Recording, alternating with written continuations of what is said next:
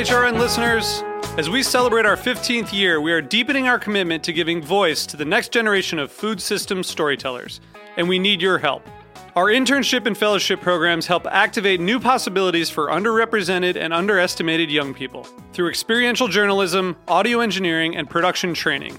Through these unique programs, HRN helps food equity stewards build essential workforce readiness skills that expand their potential and foster economic mobility. Please consider supporting these critical programs. And with a minimum donation, you can be entered to win a dinner for two at an amazing restaurant in one of eight cities and tickets to a concert at a great venue in one of those cities. We have incredible partners across the country who have donated, as they also share our passion for helping to educate the next generation of food systems storytellers. Check out heritageradionetwork.org slash 15 to donate and enter to win today. That's heritageradionetwork.org slash 15 to donate and enter to win today. And make sure you donate before March 31st. Thank you. Hi, this is Marion Nestle. I'm the Paulette Goddard Professor of Nutrition, Food Studies, and Public Health at New York University and a longtime fan of Heritage Radio. Like Marion, you too can support Heritage Radio Network, a member based nonprofit radio station operating out of Bushwick, Brooklyn. I've been on it countless times. I love being interviewed.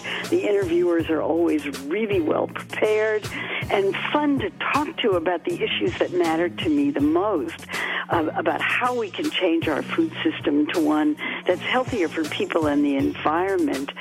It's just invaluable to have an independent radio station that's dealing with these issues. I think it's a wonderful, wonderful asset. Support Heritage Radio Network by becoming a member today.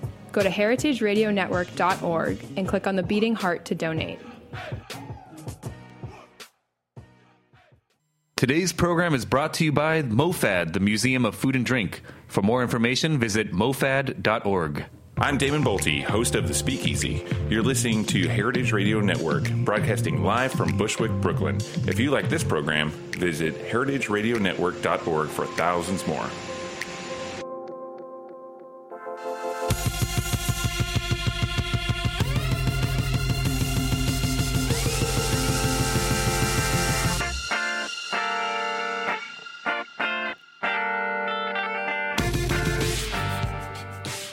Food scene is produced by Heritage Radio Network, a nonprofit and member supported radio station devoted to all things food. Help keep HRN alive by becoming a member today and go to heritageradionetwork.org and click on the beating heart on the top right to donate. Do it now. I'm your host, Michael Harlan Turkell, and you're listening to the Food Seen on heritageradionetwork.org here today with Kristin Donnelly, and we're having a modern potluck. Well, we're having snacks right now, and we'll build out this meal soon. Um, this this is an amazing new book that came out, and it really made me kind of reframe and rethink about how we eat as people, as society. Um, and we're going to start with the political aspect of politics first, after having just seen RNC DNC, um, and talk about the power of bringing people together over food. Um, hello, Kristin. Hello, Michael. First of all, congratulations! This is book release day. Thank you. My first cookbook. you know, I, I love having my show on Tuesday because I, I, I get to enjoy this with you. And I, I've known you for a long time in your career at Food and Wine and um, all your food and wine pleasures, uh, you know, that you've partaken in. And th- this is part pleasure, part work because, you know, a potluck is saying, yes, I want to enjoy this food with you all, but it's also saying, can you help me cook? Yes. what does it really Yes. mean to you? Can you help me cook or Yeah, having a potluck? Having a potluck in general. well, having a potluck is just that. I think it's like uh, I tell a personal story in the book. Basically, after my daughter was born, I no longer felt like I could throw the old dinner parties I used to. I could barely, you know, go out to restaurants. I couldn't afford a babysitter. So my solution to being able to have a social life was have a potluck. And so, yeah, essentially tell my friends, like, please bring a dish and then we'll all get together and then we can all have fun. Um, and that's how it began. Well, let's talk about the socio-political stuff too, just because it's it's on everyone's mind right now. Bernie Sanders Yes. raised over twenty-five million dollars. What was it last April through this this amazing grassroots way of, of doing so. Yes. Potlucks. Yes, I don't know if he raised the entire twenty-five million, but that was his. I that, won't fact check it. Yeah, Let's just say that was his total. that was his total amount raised in April, and part of the efforts in April was um, dine with the ninety-nine percent, and I believe that that um, came about after people found out that um, Hillary Clinton was having a fundraiser. George Clooney was throwing it, and I think uh, seats were something like two hundred thousand dollars per. So Bernie supporters said, "Let's have potlucks. Donate what you can." Um, and yeah, it, I mean, he did a phenomenal job raising money from small donors. Black Lives Matter. Yes. supporters um, on on both sides. You know, in, in the African American community and and the police were putting barbecues together so they can come together as a society. Yes. I mean, I, okay, so maybe 10 days ago, I wrote a piece and I said, in my fantasy world, Black Lives Matter supporters and police officers would come together at a potluck and sure, they would disagree and it might be passionate, but hey, maybe they can find some common ground. Um, and then I think it was the next day, two days later, I read the story about um, the story that went viral in Wichita, Kansas, where the police and Black Lives Matter um, supporters came together and did just that. And I was super excited. Um, and then I've I've been following potlucks online, and I'll see other little um, potlucks for peace come up to talk about diversity issues, et cetera. So it can be done, which is, you know, to me, very exciting and not why I wrote this book necessarily, but But it resonates on so many levels, Yeah. and you know, you, you said people come together disagreeing, and yes, that is democracy, but at the same time, that is family. Right. And you grew up in a large family outside Yeah. of Philadelphia, and what birthday parties, holidays, everyone would come together. yes. Uh, casseroles, I'm assuming. You know, it wasn't. There weren't so many casseroles. There was the green bean casserole at Thanksgiving, um, but there often is a seven-layer salad. Um, there's often onion dip made with packaged seasoning, um, and then various vegetables. Not as much the Midwestern casserole, um, and certainly not with tater tots on top. But um, yeah, I, I feel like there were some of those like holdover dishes from whenever the 70s. Yeah, well, I'm, explain to me because I, I've never been in the presence of a seven-layer salad before. Really, is, is it is it a salad? Is it a dip? So, if you will take a look at the back cover of the book, which you know you can do, our listeners might not be able to, but it, it's essentially a salad. I've, I've also heard it called a, an icebox salad, where you layer the ingredients, and then the idea is that you either toss it together right before you serve it, or you like dig down to reach everything. And the dressing is on top. It's usually creamy and thick, so it doesn't soak down, so all the vegetables stay nice and crisp. Yeah, it's a crunchy trifle. it's, it's Totally a trifle. But uh, you know, it, it got me thinking, and I know you explore this in the book, especially with your chapter all about nine by thirteen pans.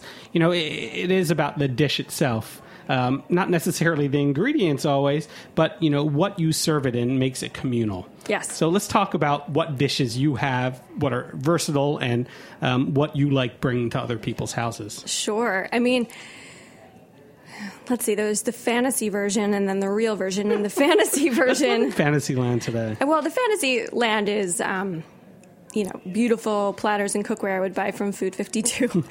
um, and I do have some of those. But what I reach for pretty often is the 9x13 Pyrex pan. Um, it has a lid on it, so it's really easy to transport. I have some OXO bowls that have lids, um, but really any brand of mixing bowl that has a lid, I I really like. Um, and I think those are my two go tos, whether it's salad or like a baked good or again a casserole. That Pyrex pan's super versatile. Yeah, and you know when you talk about those type of items, it, it seems a little homey, like Tupperware parties. Mm-hmm. But you worked at Food and Wine for what six years? Eight. eight Eight. years. Eight, yep. time flies. um, with some of the top chefs in the world, Yep. uh, learning about you know their their flavor profiles, their techniques, and what's great is you're imbuing what was once seen as this familiar way of cooking for relatives, um, and and really upping that you know upping that game, Hmm. uh, not only with ingredients but also you know recipes. Yeah, thank you. That was the goal, actually, just to take this sort of stodgy genre of food and make it um, more fun, more modern, more, you know, using our the great pantry of ingredients uh, many of us have access to, even outside of the city. Um, whether health food ingredients like whole grain flours or more international ingredients like harissa. So So, I mean, we're going to step back for a second talk about that kind of cost of cooking. You know, uh, about being a, a new mom, you didn't have time, you didn't have hands, right, yeah, hands. patience. Um, what was that first foray into potlucking that made you think that this could be something more than just convenience for yourself? Um, I think it was almost a desperation feeling, like uh, desperation and maybe even a slight depression. Like I was like, I don't see my friends ever, and um, we barely have any money to like for our regular childcare. So then have extra childcare to go out to dinner just seems extravagant. So um, yeah, I really think it came out of desperation. And then to be honest, I just I think I floated the idea by my agent, and um, he was like, "That's it." That's your book. in desperation comes the idea.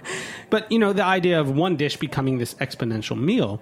Um, where do you start as not just a cook but an author? You know, in, in a project like this. Oh man, um, always starts with a list, right? And I just thought, what makes an ideal potluck dish? It's something that can hold up on a table for at least a half hour, hopefully longer. Something that can be transported somewhat easily, um, and something that's crowd pleasing. And I think for a long time, crowd pleasing meant like tons of cheese and dairy. Um, and while that still holds true, now the, you know there's just more variety in what people will like. And there are plenty of lactose intolerant. Oh yes, And that's what you're wonderfully, you know, aware and tolerant of in this book too, is that there are dietary restrictions. So how, how do you plan a menu for people that, I mean, you do know and don't know uh, um, personally in their eating habits? Yeah, I think each potluck is case by case because I, you know, I, I think the people I have potlucks with the most eat everything, and that's really fun. Um, but then when there are restrictions, I, as a host, I try to be mindful, and um, I, I try to tell guests. And I think it also depends on how extreme that intolerance is. Like if it's you know something where somebody will truly be ill versus they just don't like to eat it because hopefully the the idea of, of a potluck is there's so many dishes people can pick and choose And they can't blame just one person. Exactly. Well, I mean, they can, but there are that many other people there. To, and they'll bring something that they'll eat so That's true. Yeah. You know, it's, it's funny. Um, when, whenever I potluck, uh, I, maybe this is cheating, but I, I like to bring a condiment or a sauce that I make. that's awesome Yeah. Mm-hmm. and do you bring something to serve with it For the most part, yeah. Yeah. but I, I like leaving a leaf behind. oh i see like Yeah. as, a, as a, it doubles as a host Yeah, you, gift c- you or kind of you either use it or you say you know you keep this, and Oh, they I have the see. option of using it. Um, maybe every once in a while, that's all I bring. got it some vinegar Yeah, I have plenty of that. But I mean, w- what are your ideal dishes to bring to a potluck today when it's a balmy, you know, ninety-five degrees out? Well, I do actually really love potato salad. Um, and I, it, in this kind of weather, I would bring a cold potato salad. Actually, um, I had a potluck recently where I brought a potato salad and it had radishes and dill and it was had a ton of vinegar. So I think um, that's appropriate if you can keep it chilled. Um, if you can bear to get yourself in front of the grill, I would bring a platter of grilled vegetables with a homemade condiment, like a green, like a salsa verde or a pesto. Um, and then certainly any kind of no cook salad or low cook salad. Even the um, seven layer salad we were talking about, it does involve cooking quinoa, but um, otherwise everything else is raw and really crisp. Yeah, and you get to dig in and crunch away. Yes, exactly. Excellent. We're going to take a quick break and then come back to the modern potluck on the Food Seen. We'll be right back.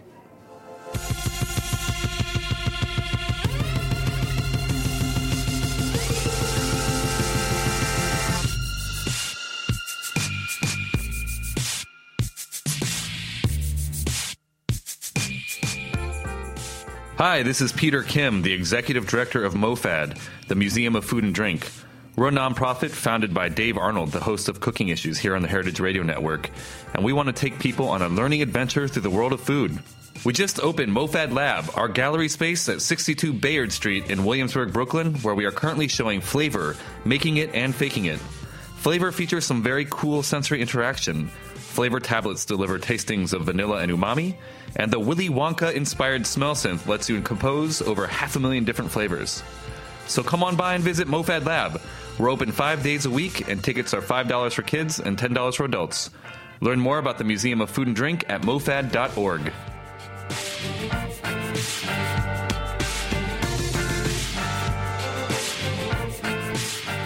Hey, and welcome back to the Food Seen on HeritageRadioNetwork.org. I'm your host, Michael Harlan Turkell, here with Kristin Donnelly and Modern Potluck, the cookbook. I, I say that like it's it's this big movement, but it is. I mean, what you're trying to do here is is bring people together, not only you know um, bring them out of their own comfort zone and houses, but together to enjoy and explore food while having a conversation, hopefully about bigger and better things as well. But let, let, let's get to the nitty gritty and let's talk about the food. Specifically, my new obsession slab pies. Slab pie. I don't think I really ever explored the genre of slab pie. It could be sweet, it could be savory. Mm-hmm. Tell me about uh, you know what a slab pie is and how amazing. How amazing it must it be. I have not had one yet, Oh but man, I'm I wish I going brought home. you some, Michael. So, a slab pie is certainly not anything that I invented, but it's a pie that's baked in on a baking sheet. Um, some people call it the crust lover's pie because the ratio of filling to crust is, um, you know, there's a lot more crust. Um, and it's a way to serve a lot of people dessert, and you can cut it into squares and eat it with your hands. It's like a giant Pop Tart. Um, and yeah, it can go savory. Justin Chapple, who is still at Food and Wine, um, did an awesome recipe for a Swiss chard slab pie. Um, and I did a peach blueberry, but really you can vary the fillings with the season.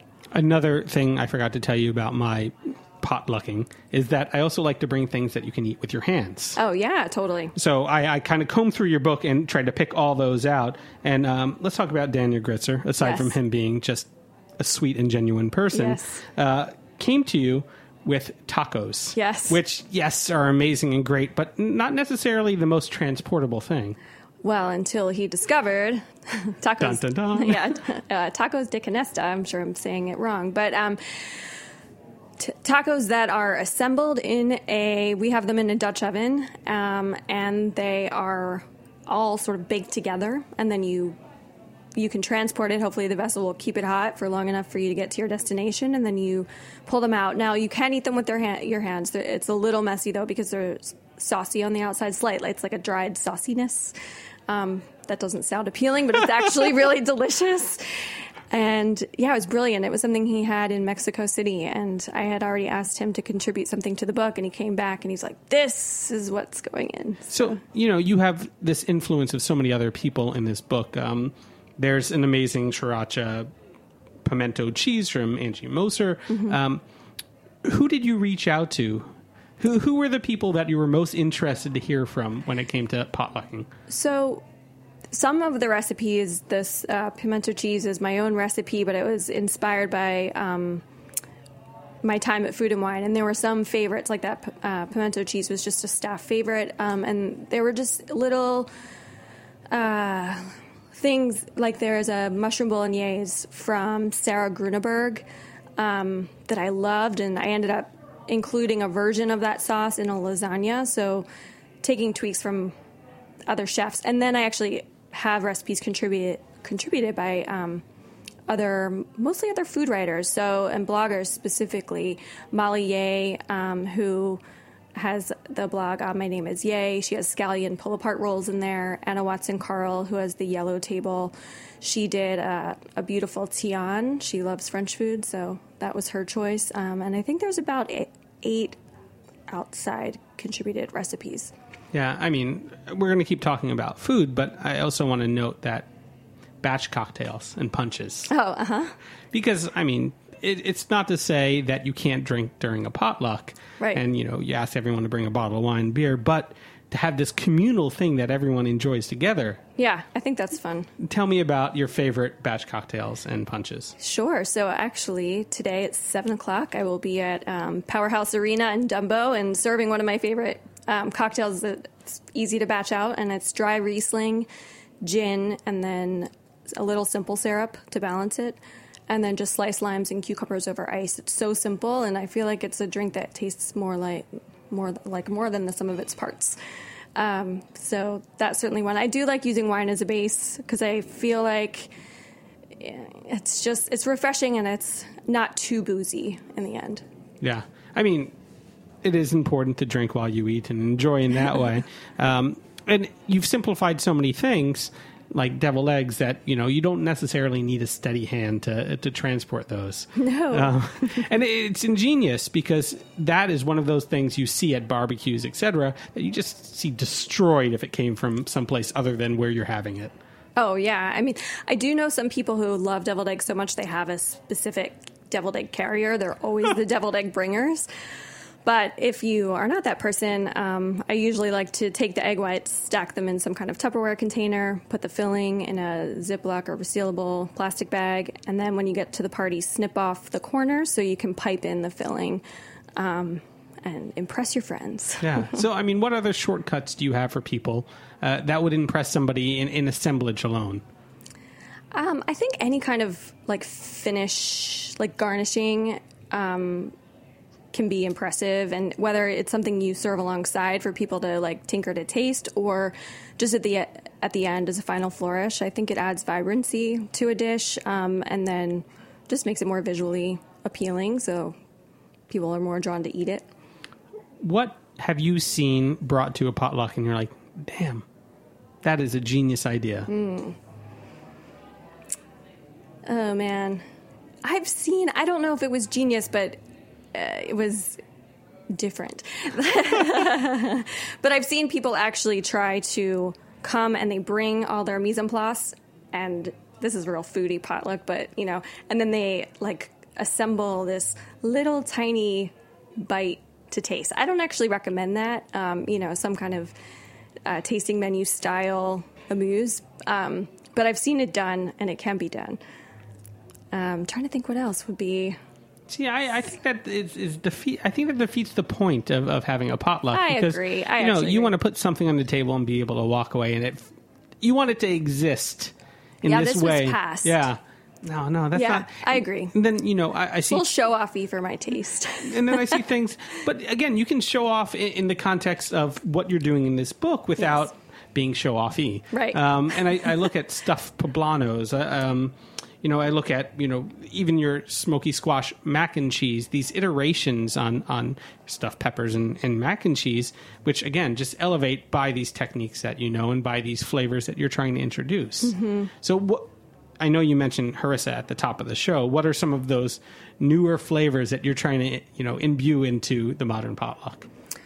I mean, certainly there's there are a few recipes with kimchi, um, and I recently left New York and moved to the suburbs, and you can buy kimchi at the suburban grocery store, so it's very available. Um, and I put it in cornbread, which um, it's so delicious. It I, it's caramelized and blended into the cornbread batter, and it tastes like Doritos. It's really bizarre, and really delicious. And then I also use it to make a um, Caesar like dressing because I realized that you know both Caesar dressing and kimchi have anchovy, acid, um, umami, and it was just crazy when you blended it together with some mayonnaise. It tastes just like Caesar dressing. So everyone should have kimchi harissa in their potluck. Yeah, because you never know. you know, another tip that I kind of love is the no bake. Oh, you know, it, it looks like it's. I was going to say something uh, um, negative about that, but it's not really negative. It just it looks like you've done more than you've actually done. Mm-hmm. Are you talking about the enchiladas? I am. Okay. So that um, was that's another example of an idea I got from I'm going to say I probably mispronounced his name, but Josef Centeno in in L.A. And he did really delicious enchiladas that just had more of like a fresh onion and cheese filling, and then topped with these this uh, sofrito, and it was such a like lovely light take on the enchilada. So um, I did a similar um, similar but different. You know, it's my filling has more peas in it, so it's like this peas and carrots riff, and um, but yeah, they are not baked. Yeah, kind of amazing. Yeah, and it's it's the inventiveness of those flavors and those combinations that really, you know, let that dish take a life of its own. Um, you know, what's very cool about you too is that you, you're an entrepreneur, and you have Student Claire, which is all about lip balms and and and I'm going to call it lip health. Lip care. Yeah, lip Yes, care. yes. Um, and in that, you, you still use these same ideas of, of, you know, flavor profiles and flavor combinations. And you know, I'm lucky enough to have just received some Negroni lip balm. Yes. Uh, mint julep. Uh, but, you know, these flavors carry outside of the culinary world for you. Mm-hmm. Um, like what, how do you draw inspiration from everything that you do into your business sense? So the business idea began because I love lip balm and I just I wanted something all natural and I felt like there wasn't anything inspiring on the market at the time. I also lived in the East Village right around the corner from Death and Company and I used to spend probably every Saturday night there at least before going out. This is pre-child, of course.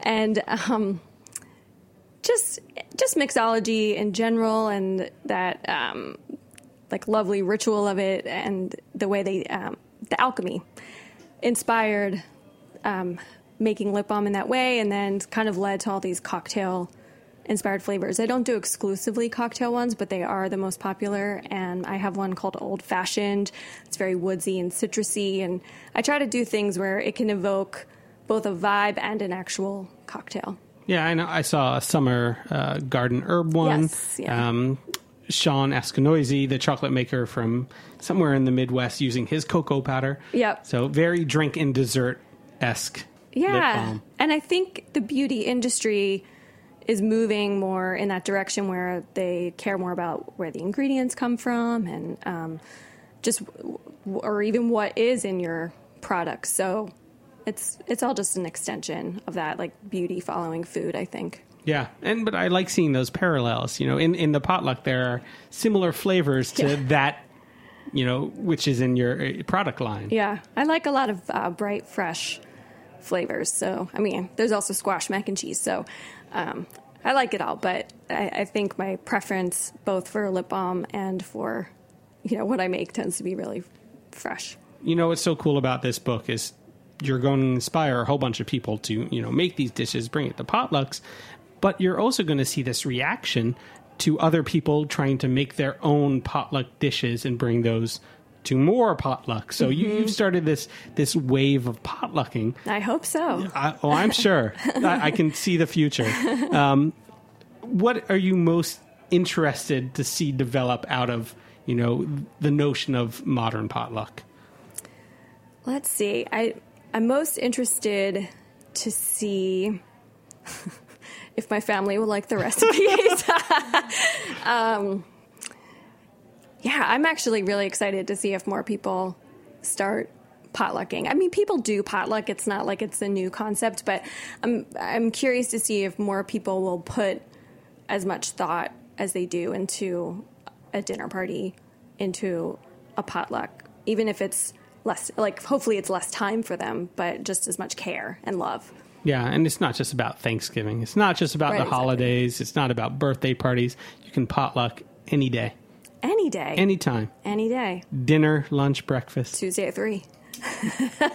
I'm going to start potlucking right now. Thank you for bringing the snack, for being on, for the modern potluck. Again, congratulations. And everyone can see you tonight. Where? At Powerhouse Arena? Yeah, and they just moved to a new location on Adams Street, right around the corner from their old location. And I'm assuming there might be a potluck. There might be a potluck. There will be a potluck. Um, I have brought a few dishes. Some former coworkers have brought dishes, as well as um, a number of friends. So it's going to be delicious. Excellent. Congratulations. Thank you. And everyone should pick up a copy of Modern Potluck and get yourselves potlucking as well. Uh, big thank you to MoFad for sponsoring uh, Music by Cookies, David for engineering. You've been listening to the Food Seen on heritageradionetwork.org. I'm your host, Michael Harlan Turkell. Hoping to have you back here next Tuesday at 3. Cheers.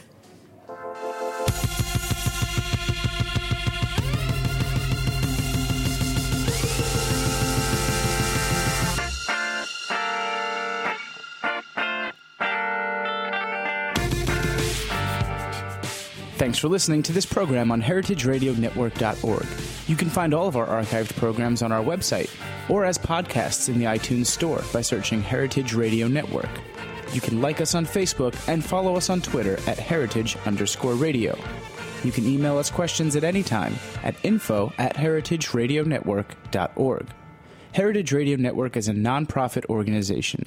To donate and become a member, visit our website today. Thanks for listening.